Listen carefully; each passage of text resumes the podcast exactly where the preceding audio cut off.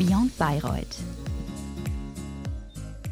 Hallo und herzlich willkommen zu einer weiteren Folge des Beyond Bayreuth Jura Karriere Podcasts. Unser heutiger Gast ist Dr. Katrin Haag von Gleislutz. Katrin, was machst du eigentlich beruflich? Ich bin Rechtsanwältin in München in äh, einer Wirtschaftskanzlei bei Gleislutz und arbeite da inzwischen seit gut vier Jahren im Kartellrecht.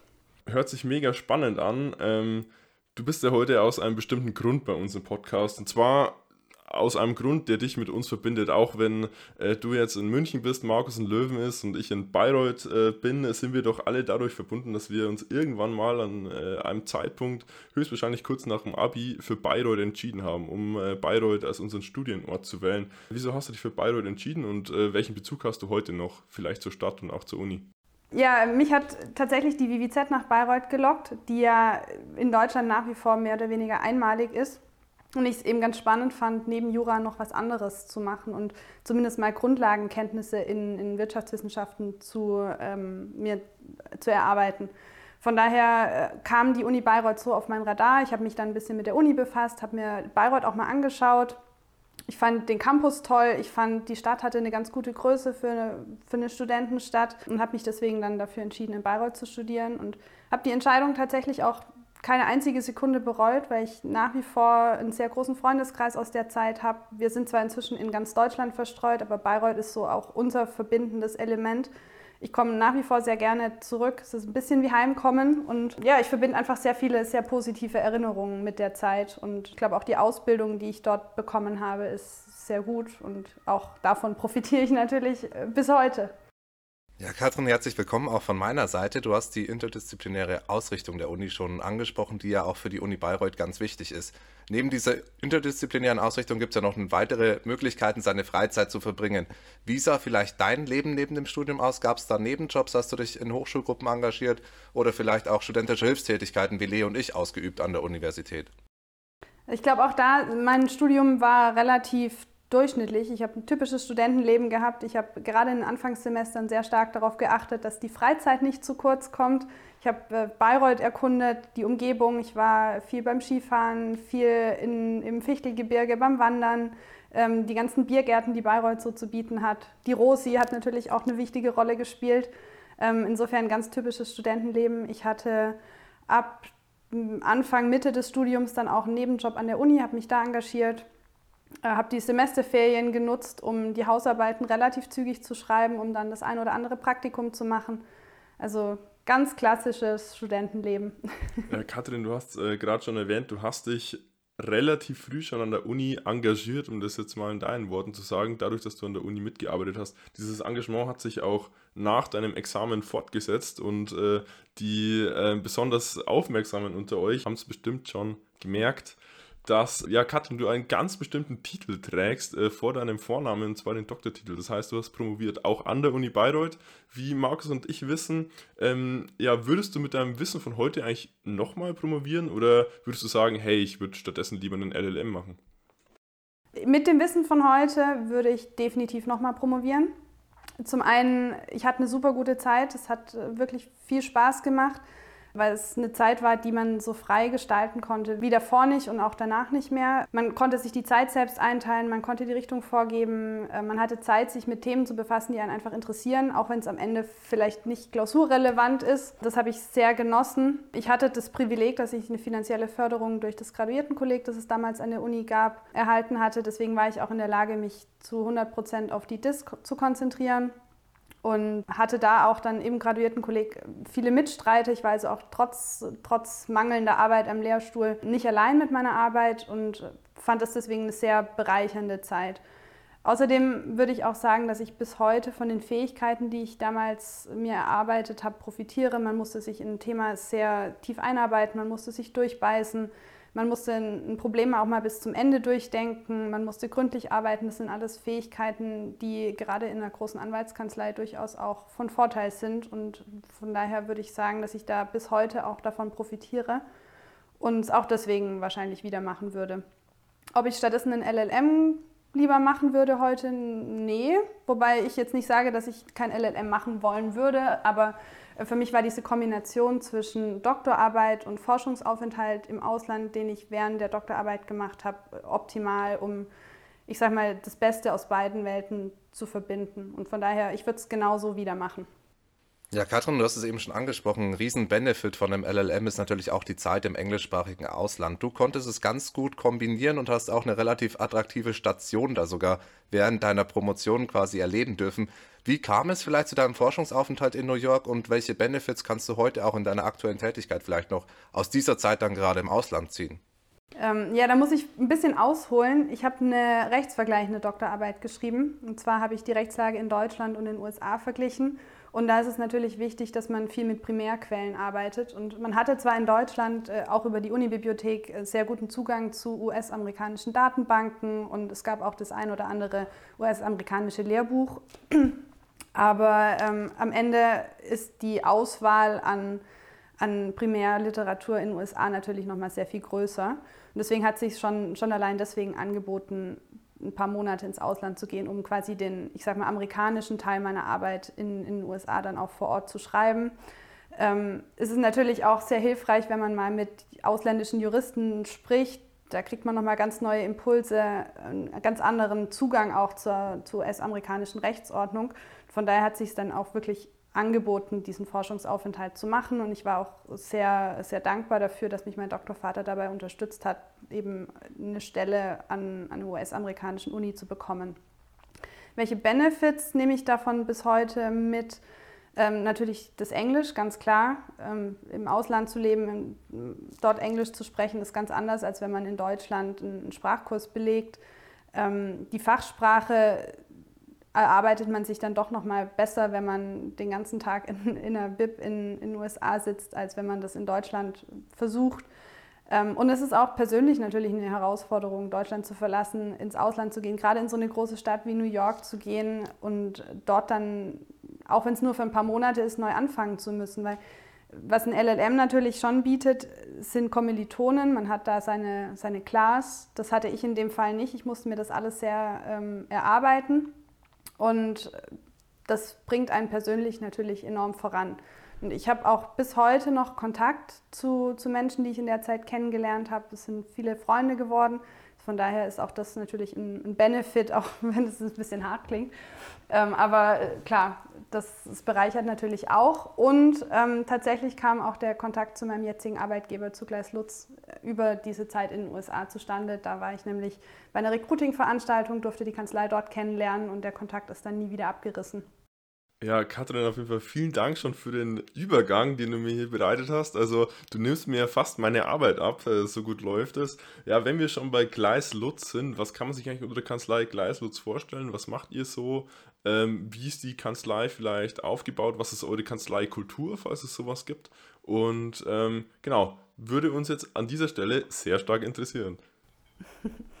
Gleis Lutz ist eine der renommiertesten deutschen Wirtschaftskanzleien wir beraten in allen Bereichen des Wirtschaftsrechts, also von MA, Gesellschaftsrecht über Arbeitsrecht, gewerblichen Rechtsschutz hin zu Kartellrecht, was ich beispielsweise mache. Ähm, also wir decken das gesamte Wirtschaftsrecht ab und beraten vom Start-up über den schwäbischen Mittelständler bis hin zu internationalen Großkonzernen, Unternehmen eben, eben dabei, wie sie ihre Tätigkeit ausgestalten. Die Kanzlei hat Standorte in allen relevanten Wirtschaftszentren des Landes, also in, in Deutschland, in Stuttgart, München, Frankfurt, Düsseldorf, äh, Berlin und Hamburg und einen weiteren Standort in Brüssel. Und ähm, wir sind etwa 350 Anwälte. Du hast es vorhin auch schon mal angesprochen. Du bist schon in Kontakt gekommen während deiner Zeit in Amerika mit Gleislutz. Warum hast du dich dann letztlich auch für Gleislutz entschieden oder was waren so die die Benefits, die dir Gleis Lutz auch bieten konnte, gerade als frische Absolventin von der Universität Bayreuth an. Warum ist es dann Gleis Lutz auch direkt geworden? Ja, das ähm, war nicht ganz so geradlinig tatsächlich. Ich kam aus den USA zurück und wollte die letzten Monate meiner DIS-Zeit ähm, damit verbringen, noch ein bisschen Praxiserfahrung zu sammeln und habe mich dann für eine wissenschaftliche Mitarbeit interessiert und beworben. Und ähm, ich war in Stuttgart damals und da lag es natürlich dann nahe, zu Gleis Lutz zu gehen und ähm, habe dann da mehrere Monate als wissenschaftliche Mitarbeiterin gearbeitet, habe die Kanzlei kennengelernt, fand es dann auch ganz spannend, was man da so gemacht hat, musste die Stelle dann allerdings äh, aufgeben, weil das Referendariat dann doch zeitlich seinen Tribut gezollt hat. und ähm, stand dann, als ich mich für einen Berufseinstieg entschieden hatte, natürlich wieder vor der Frage, wohin geht es jetzt. Ähm, ich habe dann damals einen Standortwechsel vorgenommen, bin von Stuttgart nach München gezogen und hatte mich dann in München fairerweise bei vielen verschiedenen Kanzleien beworben. Für mich war klar, ich möchte Wirtschaftsanwältin werden, aber für mich war tatsächlich nicht klar, dass ich das bei Gleis Lutz machen möchte, ähm, zumal ich ja den Münchner Standort auch noch gar nicht kannte. Ähm, habe mich dann, wie gesagt, bei verschiedenen Wirtschaftskanzleien beworben. Von der Boutique bis zur Großkanzlei war alles dabei. Habe mir das dann auch alles angeschaut, weil ich eigentlich ein umfassendes Bild auch bekommen wollte von dem, was es so gibt am Markt. Und habe mich dann am Ende aber dafür entschieden, bei Gleis Lutz anzufangen. Zum einen, weil ich als wissenschaftliche Mitarbeiterin sehr gute Erfahrungen gemacht hatte, mich damals schon sehr wohl gefühlt habe und zum anderen, weil ich auch das Gefühl hatte, dass ich hier in, in einem Team arbeiten kann, in dem ich gern zur Arbeit gehe, wo ich viel lernen kann, ähm, wo ich eine gute Ausbildung erhalte. Das war dann am Ende so ein, so ein bunter Strauß an Gründen, der dafür sprach, den Berufseinstieg dann tatsächlich auch bei Gleis Lutz zu wagen. Hört sich super interessant an, um auf, den auf dem Zeitstrahl nochmal etwas zurückzuspringen, Katrin. Und zwar, was mich jetzt besonders interessieren würde, ähm, wie lief eigentlich damals dein Einstellungsverfahren, der Einstellungsprozess ab, wenn ich sage, ich möchte jetzt als, als Student oder Studentin, ähm, vielleicht äh, als äh, Werkstudent oder Werkstudentin oder dann als Wismit anfangen? Was erwartet mich dann, auf was muss ich mich einstellen? Und äh, die zweite Frage, die ich noch hätte, um äh, an deine Ausführungen über deine Wismit-Stelle anzuknüpfen, ja, wie war das eigentlich konkret? Was musstest du da machen? Was für Aufgaben hattest du da? Musstest du da nur kopieren oder konntest du richtig selbst Fälle bearbeiten? Ja, also man hat als Student verschiedene Möglichkeiten, ähm, die, die Kanzlei kennenzulernen. Ähm, allerdings würde ich sagen, dass das Praktikum eigentlich so die einzig äh, gute Möglichkeit ist, um auch einen fachlichen Einblick zu bekommen, weil wir haben zwar gelegentlich Werkstudenten, ähm, die dann Jura studieren und nebenher bei uns arbeiten, allerdings sind es dann tatsächlich diejenigen, die eher die Kopierarbeit machen, ähm, während Praktikanten halt das Juristische kennenlernen und dann auch im Team mitarbeiten. Ähm, so richtige Möglichkeiten, auch dauerhaft mitzuarbeiten, gibt es dann nach dem ersten Staatsexamen, wenn man zum Beispiel die Möglichkeit hat, als wissenschaftlicher Mitarbeiter oder wissenschaftliche Mitarbeiterin mit einzusteigen oder dann im Referendariat. Und die Arbeit, ich habe es gerade ja schon gesagt, als, als Nachwuchsjurist bei uns ist eine juristische. Man unterstützt die Teams dabei, ähm, ihre Fälle zu bearbeiten. Da reichen die Aufgaben von Recherchetätigkeiten über Korrekturlesen, über ähm, die Vorbereitung von Hauptversammlungen, beispielsweise wenn man im Corporate ähm, als wissenschaftlicher Mitarbeiter arbeitet. Ähm, man ist zum Teil bei Gericht und macht Terminsberichte. Also es ist eine sehr vielfältige Tätigkeit, die relativ nah an dem ist, was man dann später auch gerade in den Anfangsjahren als Anwalt so macht. Wie bewirbt man sich? Wie wird man wissenschaftlicher Mitarbeiter? Wie wird man Referendar? Das ist auch relativ formlos. Man bewirbt sich, man schreibt äh, eine E-Mail, ein Anschreiben, schickt seine Zeugnisse. Es ist ein relativ formloser Prozess. Es gibt keine Assessment Center, wie man das vielleicht im BWL-Bereich kennt, sondern es ist ein ganz klassisches Bewerbungsverfahren. Man spricht dann am Ende mit dem einen oder anderen Anwalt, je nachdem, auf welche Stelle man sich bewirbt. Mehr mit mehr, mal mit weniger. Wenn man sich als Berufseinsteiger bewirbt, lernt man die Partner und das gesamte Team kennen. Ähm, wenn man sich nur als wissenschaftlicher Mitarbeiter oder als Referendar bewirbt, dann ist es sehr viel unterschwelliger. Man spricht dann mit einem Partner und schaut, ob es passt. Und es ist insgesamt ein sehr, sehr formloses Verfahren. Katrin, wie kann man sich vielleicht den Arbeitsalltag oder gerade deinen Arbeitsalltag bei Gleislutz vorstellen? Gibt es da vielleicht pauschal Aussagen zu treffen oder ist der wirklich so variierend, dass man da sagen kann, jeder Tag aufs Neue ist eine Herausforderung mehr oder weniger oder ist zumindest anders? Ähm, und so pauschal kann man da gar keine Aussagen treffen. Das ist der klassische Arbeitsalltag einer Juristin jetzt bei Gleislutz. Letzteres. Also man kann tatsächlich nicht pauschal sagen, es gibt den einen typischen Arbeitsalltag, ähm, Arbeitstag. Das hängt ganz stark davon ab, in welchem Rechtsgebiet man tätig ist, wie die Tage ausfallen und es hängt auch ganz stark davon ab, was man gerade so auf dem Schreibtisch hat. Also jetzt in meinem Fall gibt es Tage, da arbeite ich den ganzen Tag an einem bestimmten Schriftsatz oder einem Gutachten und dann gibt es aber auch andere Tage, wo ich den ganzen Tag damit beschäftigt bin, die Bälle in der Luft zu halten, E-Mails zu schreiben, Aufgaben zu verteilen, ähm, Aufgaben abzuarbeiten. Also es ist sehr, sehr unterschiedlich. Ähm, es gibt Tage, da ist man viel unterwegs. Da steigt man morgens in den Zug, fährt zu Gericht, ähm, hat eine Verhandlung, hat danach vielleicht noch eine Nachbesprechung mit dem Mandanten, sitzt dann abends wieder im Zug und kommt dann ganz spät zurück. Ähm, dann hat man interne Fortbildungsveranstaltungen, zum Teil jetzt bedingt durch die Pandemie im Moment weniger in Präsenz, aber äh, dann sitzt man den ganzen Tag eben vor einem Zoom-Meeting und äh, lässt sich da fortbilden. Also da gibt es ganz viele unterschiedliche Tage. Den einen richtigen Tag würde ich sagen, oder den einen ähm, beispielhaften Tag gibt es nicht. Es ist oft auch so, dass man tatsächlich Montag nicht weiß, was Freitag bringt.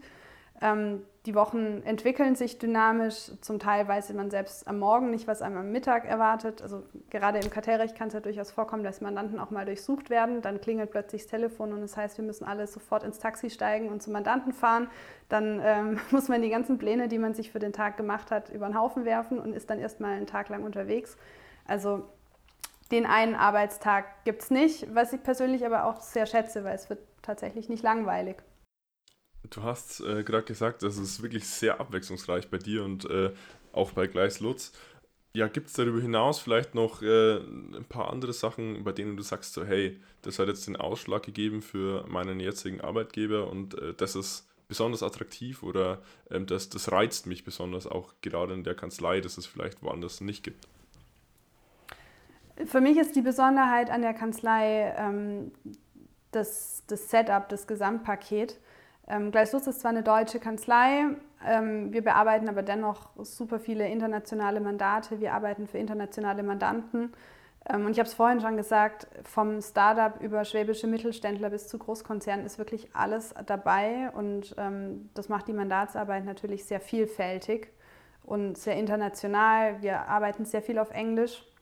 Wir arbeiten sehr spezialisiert. Dadurch sind die Mandate in der Regel sehr komplex und, und herausfordernd, was auch finde ich persönlich sehr viel Spaß macht.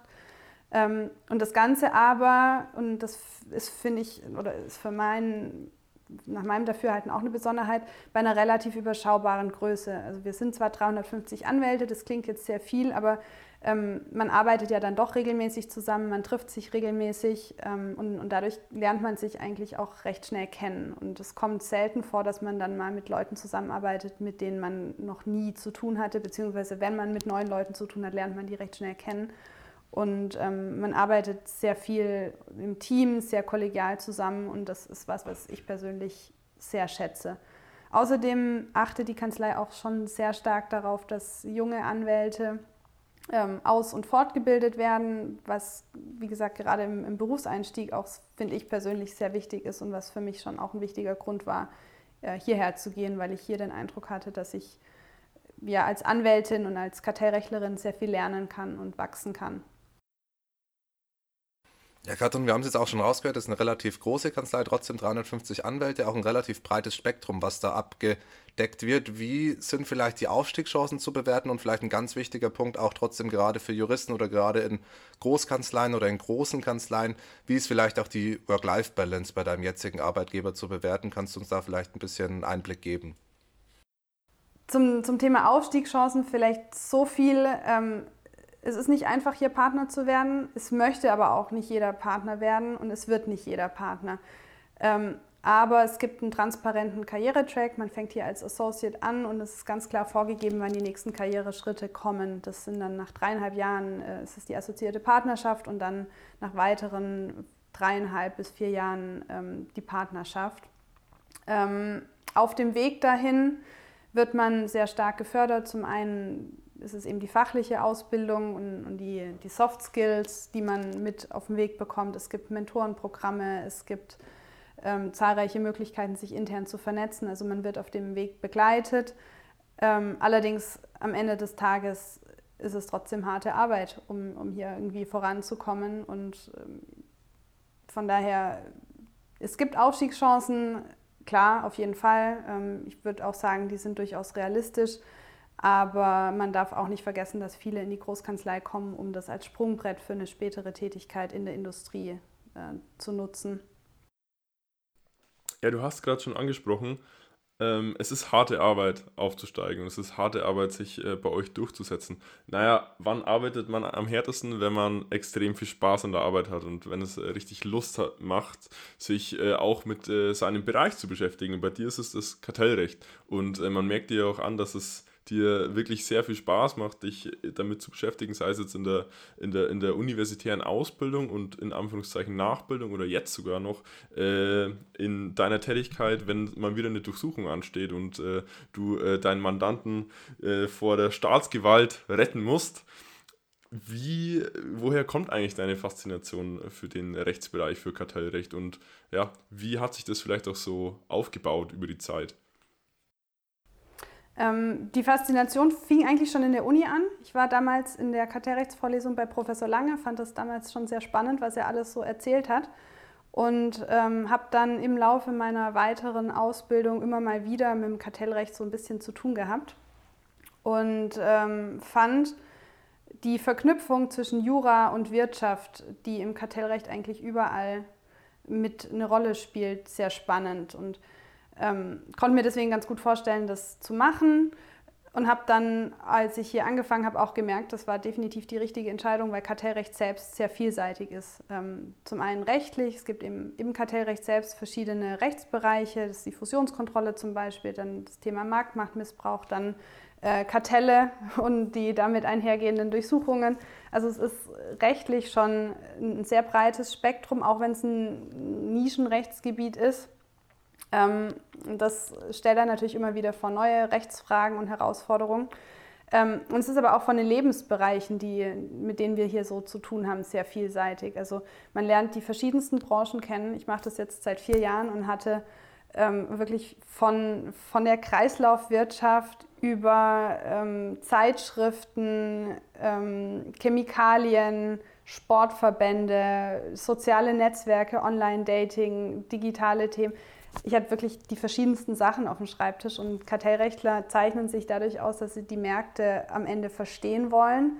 Von daher ist man immer sehr nah am Produkt und lernt damit eben auch über das Juristische hinaus wahnsinnig viel. Und ähm, der letzte Punkt, warum ich Kartellrecht auch bis heute sehr spannend finde, ist, dass es ein sehr interdisziplinäres Rechtsgebiet ist. Wir arbeiten viel mit ähm, den M&A-Lern zusammen, wenn es zum Beispiel um, um Fusionskontrolle geht. Wir arbeiten mit Prozessanwälten zusammen. Ähm, und wir arbeiten auch mit Ökonomen zusammen. Also von daher hat man damit echt ähm, viele verschiedene Aspekte abgedeckt, die die Tätigkeit äh, abwechslungsreich machen. Ja, Katrin, du hast es auch schon angesprochen, dass man nicht nur mit äh, Leuten aus der juristischen Profession zu tun hat, sondern auch beispielsweise mit Ökonomen. Da ist bestimmt die Kommunikationsfähigkeit relativ wichtig. Wir haben auch schon rausgehört, dass es interne Fortbildungsmaßnahmen gibt. Welche Charaktereigenschaften sind von Vorteil, um sich vielleicht auch in der international tätigen Kanzlei zurechtzufinden? Und welche Fortbildungsmaßnahmen werden vielleicht auch noch angeboten, um seine Soft Skills dahingehend zu verbessern? Ähm, ich würde gerne mit einer Eigenschaft anfangen, die ich jetzt nicht als Charaktereigenschaft äh, einstufen würde, sondern eher als Fähigkeit. Ähm, und zwar Englischkenntnisse. Ich würde sagen, wenn man in der Wirtschaftskanzlei anfangen möchte, ist es essentiell, dass man sehr gut Englisch spricht oder zumindest den Willen hat, sich das zu erarbeiten. Weil ähm, ich würde schätzen, dass im Schnitt wahrscheinlich 50 Prozent unserer Arbeit auf Englisch stattfindet. Ähm, das gleiche gilt natürlich für Jurakenntnisse. Auch da wäre es schon gut, wenn man, wenn man da exzellente Kenntnisse mitbringt. Man braucht allerdings jetzt auch keine fachlichen Vorkenntnisse. Ähm, ich persönlich finde, dass es sehr wichtig ist, dass man eine gewisse Begeisterungsfähigkeit an den Tag legt, dass man neugierig ist, dass man auch Interesse an wirtschaftlichen Zusammenhängen hat, ähm, dass man durchaus belastbar und stressresistent ist. Das ist sicherlich hilfreich, ähm, einfach um einen kühlen Kopf zu bewahren in Phasen, wo es dann vielleicht doch mal ein bisschen stressiger wird. Ähm, eine Kommunikationsfähigkeit, würde ich sagen, ist sehr wichtig, weil man von Anfang an mit Mandanten, mit Kollegen, mit Nachwuchsjuristen kommuniziert.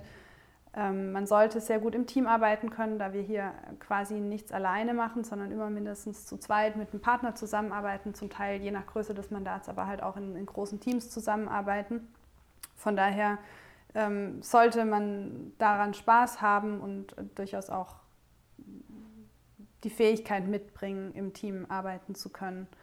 Ähm, von den Fortbildungsmöglichkeiten ist es so, man hat sowohl fachliche Fortbildungsmöglichkeiten als auch Soft-Skill-Trainings, zum Beispiel Rhetoriktraining, Zeit, äh, Rhetoriktrainings, Zeitmanagement-Training. Es gibt Trainings zum Prozessmanagement zu Kommunikationsfähigkeiten. Also es ist ein sehr bunter Strauß an, an Soft-Skill-Trainings, der sehr stark auch darauf, darauf abgestimmt ist, was wir jetzt im täglichen Arbeiten an Soft Skills benötigen.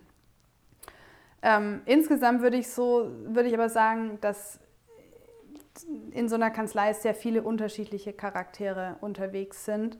Von daher möchte ich jetzt eigentlich auch abschließend nicht sagen, man braucht die oder die Charaktereigenschaft, um hier Erfolg haben zu können, sondern am Ende ist es dann ja doch so, dass ein Team davon lebt, dass viele verschiedene Charaktere zusammenkommen und gemeinsam zusammenarbeiten. Und ich finde, die Mischung macht's. Ähm, und die Mischung ist das, was die, die Arbeit hier so bereichernd macht.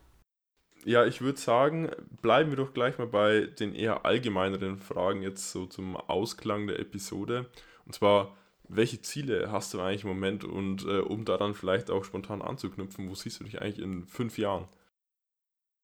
Ja, welche Ziele habe ich im Moment? Ähm, ist nicht so einfach zu beantworten. Ich würde sagen, da gibt es mehrere Ebenen. Jetzt fachlich ist es so, ich habe gerade ein relativ komplexes Fusionskontrollverfahren auf dem Schreibtisch.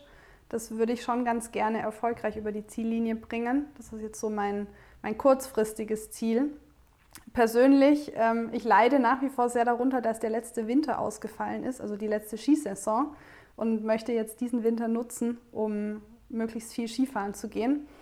Und ja, was jetzt so meinen Weg bei Gleis Lutz anbelangt, konzentriere ich mich im Moment darauf, weiter so viel wie möglich zu lernen und ähm, mich zu einer besseren Anwältin zu entwickeln, um dann in fünf Jahren zurückzublicken und zu sagen, ich habe alles richtig gemacht, äh, ohne jetzt sagen zu können, in welcher genauen Position, in welchem Ort, in welcher Stadt ich mich da dann konkret sehe. Das war jetzt ein bisschen ausweichende Juristenantwort, aber ich habe ja auch Jura studiert und das mal gelernt, von daher sei mir das hoffentlich verziehen. Ich hätte jetzt eher Sportlerantwort gesagt, aber natürlich ist es dir, es ist dir verziehen. Ich bin vorhin übrigens auch zu dem Thema äh, Work-Life-Balance, glaube ich, ziemlich ausgewichen, beziehungsweise habe die Frage ehrlich gesagt vergessen oder nicht beantwortet, wie die Work-Life-Balance in so einer Großkanzlei ist. Wenn, ich, wenn ihr möchtet, kann ich das nach, natürlich noch nachholen. Gerne, du kannst gerne. es gerne jetzt an Ort und Stelle nachholen, das würde uns sehr freuen. Ja, okay, dann hole ich das gerne nach. Ähm, auch wenn das natürlich ein bisschen eine tricky Frage ist bei so einer Großkanzlei, weil man weiß ja, dass äh, eine Großkanzlei in der Regel keinen 9-to-5-Job bedeutet. Ich würde sagen, die Work-Life-Balance hängt auch stark davon ab, was man selbst draus macht, wenn man selber ähm, es in der Hand hat, sich seine Arbeit einzuteilen. Man hat halt seinen Schreibtisch und der sollte leer gearbeitet werden oder man sollte die Aufgaben, die auf dem Schreibtisch auf einen warten, äh, abarbeiten. Aber wann man das tut, ist in einem gewissen Rahmen einem natürlich selbst überlassen.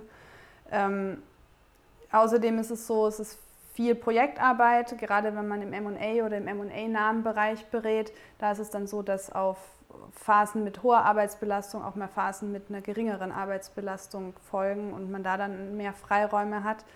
Und die Arbeit ist insgesamt sehr flexibel. Ich habe ja gerade schon gesagt, man kann selber in einem gewissen Rahmen einteilen, wann man welche Aufgaben bearbeitet. Ähm, aber gerade durch Corona ist jetzt natürlich auch die, die Flexibilität noch weiter gestiegen. Man kann von überall aus arbeiten. Ähm, und ist da eben ja, nicht mehr an, an Ort und Stelle gebunden. Von daher würde ich sagen, Work-Life-Balance ähm, ist natürlich ein Thema. Klar, Großkanzler erwartet niemand äh, Feierabend um, um drei Uhr nachmittags, aber ähm, es ist eben ein sehr, sehr fordernder, aber sehr flexibler Job. Ja, Katrin, danke auch für diesen Einblick noch. Ähm, um jetzt auch tatsächlich zum Ende zu kommen, die letzte Frage ist nochmal, ja, die Bühne gehört dir. Gibt es vielleicht eine Sache, die du unseren Zuhörenden mit auf den Weg geben möchtest, die ja, ja vermutlich auch in Bayreuth studieren und sich vielleicht überlegen, wo sie ihre beruflichen Werdegang beginnen möchten oder wo sie vielleicht später mal landen möchten? Gibt es da vielleicht Tipps, Tricks oder sonstiges, was du noch loswerden möchtest, ähm, vielleicht auch an die jetzigen Studierenden in Bayreuth? Ich kann nur dazu ermutigen, sich nicht zu früh festzulegen und ähm, immer mit offenen Augen durchs Leben zu gehen, offen und neugierig zu sein, sich viele verschiedene Dinge anzuschauen, von der Großkanzlei über ähm, Stationen beispielsweise beim Staat oder in kleineren Kanzleien. Dafür bietet das Referendariat ja auch wirklich tolle Chancen, weil man selten oder in, in ganz wenigen Berufen nur die Möglichkeit hat, sich so, ich sag mal, unverbindlich verschiedene Berufe auch anzuschauen von daher kann ich nur dazu animieren, diese Möglichkeit zu nutzen, ähm, auch mal was zu wagen, mal die eigene Comfortzone zu verlassen und ja, einfach auch mal zu schauen, wo eines Leben so hinträgt. Und ähm, ich hätte ehrlich gesagt nicht gedacht, als ich Jura angefangen habe zu studieren, dass ich mal in der Großkanzlei lande. Von daher ist das vielleicht das beste Beispiel, dass es nicht immer so kommt, wie man es sich vorstellt, ähm, aber es wird trotzdem gut. Es waren noch jetzt schöne abschließende Worte zum Dienstagabend. Ähm, Katrin, ich würde sagen, ja, auch äh, um äh, für Markus zu sprechen, wir bedanken uns an dieser Stelle ganz herzlich für dich und äh, deine Zeit und dass du deine Erfahrungen äh, mit uns geteilt hast und äh, wünschen dir auf jeden Fall noch einen schönen Feierabend, falls du jetzt um fast 19 Uhr schon Feierabend machen kannst oder ob der Tisch noch etwas abgearbeitet werden muss. Und äh, genau, wir wünschen dir noch eine gute Zeit und viel Erfolg in der Zukunft. Ja, vielen Dank für die Einladung. Hat mir Spaß gemacht und habe mich sehr gefreut, hier auch einen kleinen Beitrag leisten zu können zu eurem, wie ich finde, sehr coolen Projekt. Danke.